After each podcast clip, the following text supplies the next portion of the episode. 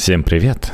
Согласитесь с тем, что мы все гораздо раздавать советы, но когда доходит до дела, превращаемся в среднестатистических истеричек и мудаков, делаем совершенно лишние покупки и ведемся на разводки аферистов – не все так плохо. Даже древние цари вели себя так же. Разбираемся, какие приемы разработаны нейропсихологией, чтобы помочь нам поступать правильно и быть разумными наперекор своей страстной, увлекающейся натуре. Парадокс Соломона. Почему легко давать советы, но трудно им следовать, и как стать разумнее? Текст Насти Травкиной и Андрея Кота для Knife Media – если вдруг кто-то по какой-то причине забыл, царь Соломон был третьим еврейским царем и считался образцом мудрости среди подданных. Люди преодолевали огромное расстояние, чтобы получить его совет и посмотреть, как изящно сын Давида вертит свое легендарное кольцо с мудрыми гравировочками. Но когда дело касалось самого царя, то мудрость покидала его – о том, что кольцо не работало, говорит череда недальновидных решений, которые привели к распаду царства.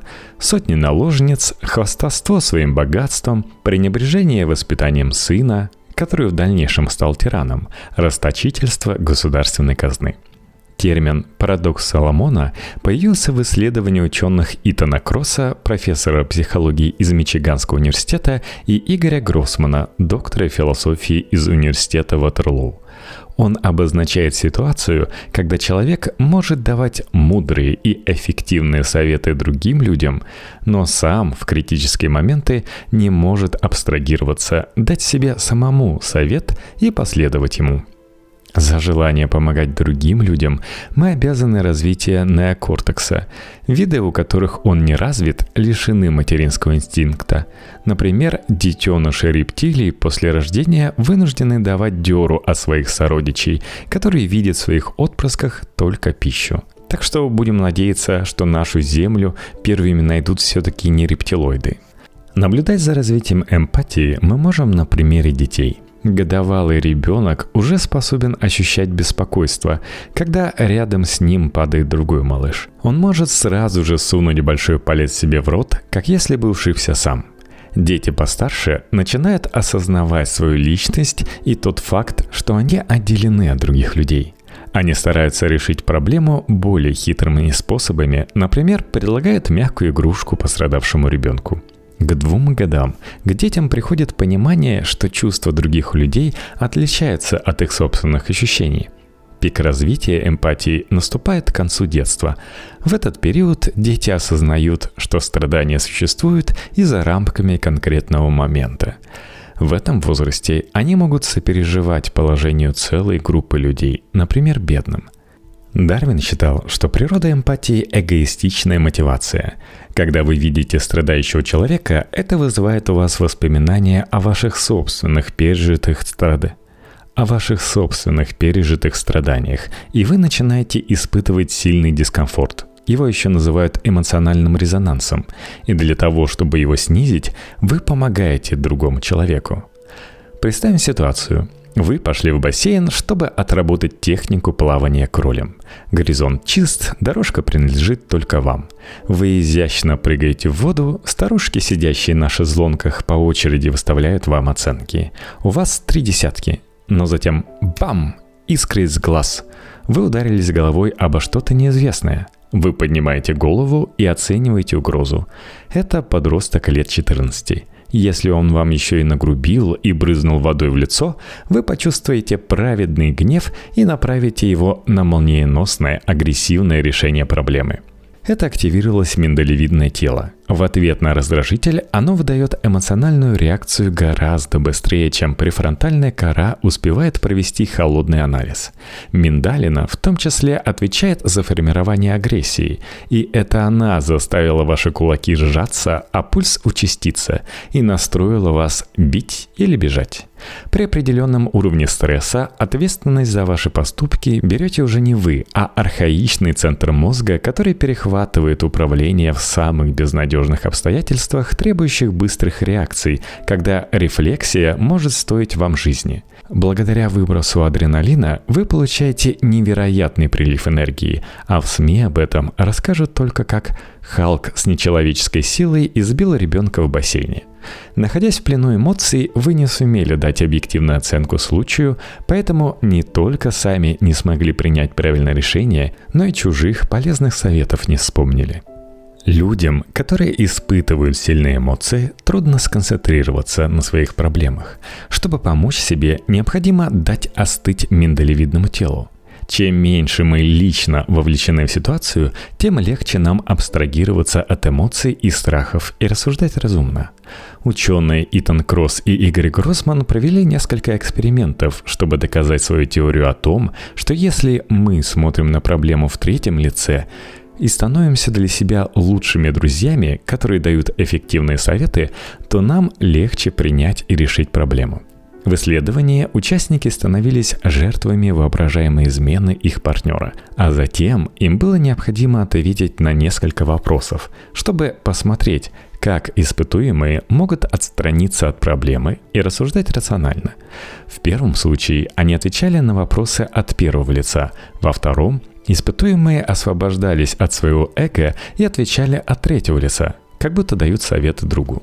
Результаты показали, что когда участники смотрели на ситуацию со стороны, они давали более рациональные советы. В ходе этого эксперимента ученые также доказали, что по отношению к себе мудрость не приходит с годами. Группа испытуемых в возрасте 60-80 лет была менее склонна рассуждать рационально о своей проблеме – в общем, все с точностью наоборот. Когда человек думает о себе в тяжелом положении, то у него включается туннельное видение, сужается широта мышления и мысли рассеиваются. Но если человек представляет такой же случай в отношении другого, то он абстрагируется от проблемы и смотрит на нее от третьего лица, не пропуская случившегося сквозь себя – эта дистанция выключает драматический эффект, приглушает работу миндалины и позволяет мыслить здраво и мудро. Помимо техники от третьего лица, есть еще ряд способов, которые помогут успокоиться, посмотреть на положение дел под различными углами и обрести успокоение, в общем, абстрагироваться от эмоций – Дзен-буддизм советует включить режим противоречий и отвлечения. В этой философии распространена практика размышления над парадоксами. Например, как звучит хлопок одной рукой. Размышление над парадоксами помогает переключить и освежить ум в экстренном случае. Противоречие помогает развивать в себе способность мириться с неопределенностью – с европейским взглядом на дзен-буддизм можно познакомиться по книгам Ойгена Херигеля «Искусство стрельбы из лука» или погрузиться во вьетнамский буддизм через небольшую книгу «Как есть осознанно» Тит Натхана. Юмор позволяет дистанцироваться, потому дает нам необходимую в стрессовых условиях эмоциональную разрядку – Найдите что-то смешное в себе или во всей проблеме, которая вас тревожит. Нарисуйте карикатуру на врага и сочиняйте пирожок о превратностях своей судьбы. Так вы сможете посмотреть на все под другим углом и освободиться от гнетущей роли жертвы. Примеряйте разные точки зрения. Попробуйте рассмотреть конфликт с точки зрения другой стороны – Сочините рассказ от лица работодателя, который 4 месяца не платил вам гонорар, чтобы прокормить любовницу. Или представьте себе диалог, изменивший вам возлюбленный с ее психотерапевтом. Дыхательные и физические упражнения. Справиться с гневом помогает физическая нагрузка. Она улучшает способности к концентрации и повышает настроение. Глубокое дыхание снижает эмоциональное возбуждение. Но все-таки, почему нам так трудно следовать советам? За умение заставлять себя что-то делать или наоборот воздерживаться от чего-то вредного мы обязаны силе воли. Самоконтроль и самосознание, способность отслеживать самих себя – прекрасная пара, благодаря которой мы можем предсказать свои поступки, проанализировать последствия и заранее передумать. Сила воли, как продукт работы префронтальной коры, появилась не только благодаря эволюции, но и социальному фактору.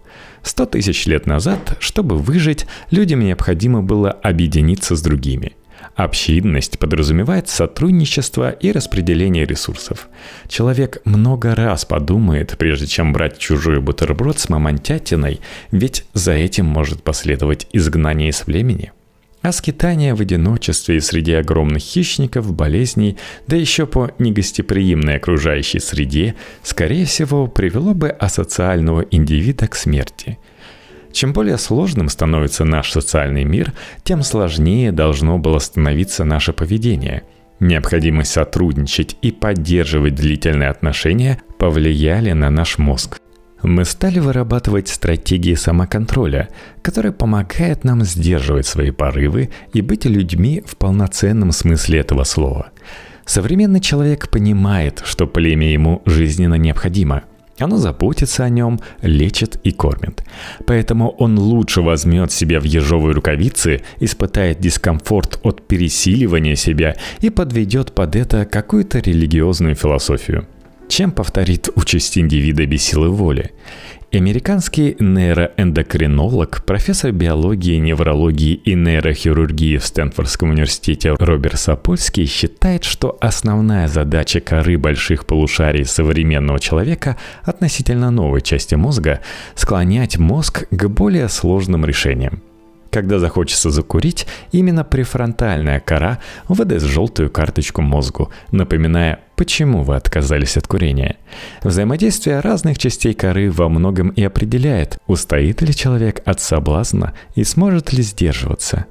Передняя поясная кора помогает отсекать противоречия между текущими действиями и глобальными целями, посмотреть еще одну серию или лечь спать и встать вовремя на следующее утро – Дорсальная часть фронта медиальной коры играет роль копа, который мешает принять неправильное решение. Например, сесть играть в компьютерные игры вместо того, чтобы писать диплом. Сенсомоторная кора должна выполнять приказы дорсальной части. Если исполнительный орган не слушается, то мы можем наблюдать синдром руки анархиста – если человек с таким синдромом решит отказаться от пончика в последний момент, то неконтролируемая рука уже автоматически будет тащить его в рот. Кейт Чен, американский экономист китайского происхождения, выдвинул предположение, что грамматические конструкции будущего времени в языке могут влиять на то, насколько далекими мы видим события, которые еще не произошли – Ученый подумал, что в странах, где в языке есть отдельная глагольная форма для будущего, и в странах, где будущее и настоящее время в языке конструируются одинаково, по-разному воспринимают время. В китайском, эстонском и немецком языках вы можете говорить о будущем времени, используя те же грамматические конструкции, что и для настоящего. Для китайца вполне естественно говорить что-то в духе «через год я выучил два языка», а для русского такой синтаксис звучит непривычно. Кейт Чен выяснил, что жители Китая и Эстонии, например, воспринимают события, которые должны случиться, так, как если бы они происходили прямо сейчас – Проверив свою гипотезу, ученый выяснил, что в странах, где говорят на языках без выраженного будущего времени, на 31% чаще откладывают деньги на старость, на 24% меньше курят и на 29% чаще держат себя в хорошей физической форме. Конечно, на эти показатели влияют еще и экономические факторы и многие другие, но теория занимательная. Учите английский. А давайте узнаем, как выдержать волевые испытания. Управление эмоциями неразрывно связано с тренировкой самообладания, которое можно тренировать особыми упражнениями. Осознайте две системы мозга.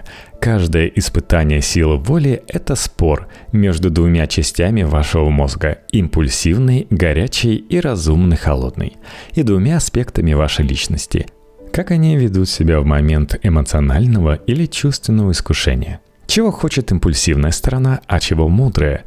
Можно даже дать им имена, чтобы было легче персонифицировать их. Представьте себе, кем вы будете, если станете следовать только импульсам, а затем, какой будет ваша жизнь, если в ней будет только разум. Найдите баланс, который был бы вам по душе, и представьте как сотрудничество двух сторон. Это позволит сравнивать ваше состояние в определенный момент с желаемым образом – Принимайте волевые решения заранее. Формируйте волевое решение задолго до ситуации искушения, когда вам будет трудно сфокусироваться. Например, заранее оплатите абонемент в тренажерный зал, соберите сумку с формой и поставьте ее поближе к двери, чтобы не обнаружить с утра, что вы уже опоздали. Отслеживайте себя. Проверяйте последовательность своих решений от самых прозрачных Выбрали вы уже дни для регулярных пробежек до завуалированных? Взяли вы с собой в назначенные дни на работу обувь для бега, чтобы не пришлось потом тратить драгоценное время на то, чтобы зайти домой или чтобы не появилась отмазки? Это упражнение поможет вам не отвлекаться. Сжигайте мосты – Пусть вам трудно будет изменить своему решению. Кортес, чтобы не отступать, потопил свои корабли. Так же и вы. Отрежьте легкий путь к бегству, оставьте кредитку дома и возьмите только ту сумму наличными, которую вам можно потратить на покупки. Пишите письма самому себе в будущее. Для этого можно воспользоваться разными сервисами. Подумайте о своем будущем «я» как об уже существующем человеке. Чем оно будет заниматься и как оценит те решения, которые вы принимаете сейчас. Поделитесь с будущим «я», что вы собираетесь сделать, чтобы достичь долгосрочных целей. Когда прочтете письмо через год, сможете оценить прогресс и проанализировать ошибки. Посмотрите на себя сегодняшнего глазами из будущего. О чем вы можете пожалеть, а за какие поступки будущее «я» скажет вам спасибо. Психолог Хат Эрснер Хершфилд утверждает, что даже краткий план письма может приблизить вас к тому человеку из будущего, которым вы хотите стать. Эразм Роттердамский однажды сказал – Юпитер даровал намного больше страсти, чем разума. Единоличной власти разума он противопоставил двух свирепых тиранов – гнев и похоть. В какой мере разум способен возобладать над объединенными силами этих двоих, со всей очевидностью раскрывает обычная человеческая жизнь. Разум делает единственное, на что способен – он кричит до хрипоты, повторяя формулы основных добродетелей, пока те двое не велят ему убираться ко всем чертям. И вообще ведут себя все более шумно и оскорбительно, пока их правитель не выдохнется, махнет рукой и уступит. Прислушиваться к эмоциям стоит как своего рода интуитивному компасу, но если научиться контролировать их вспышки и оставлять время для рациональной обработки ситуации, то можно не только давать мудрые советы, но и следовать им, а значит приближать себя к своему идеалу. Напомню, что вы приближаете этот подкаст к идеалу, оставляя комментарии что в Казбоксе, что в iTunes, что во Вконтакте – есть, кстати, еще одно прекрасное место для этого – это Patreon. patreon.com slash Там можно оставлять комментарии, лайки и получать вашу RSS-ленту намного больше выпусков.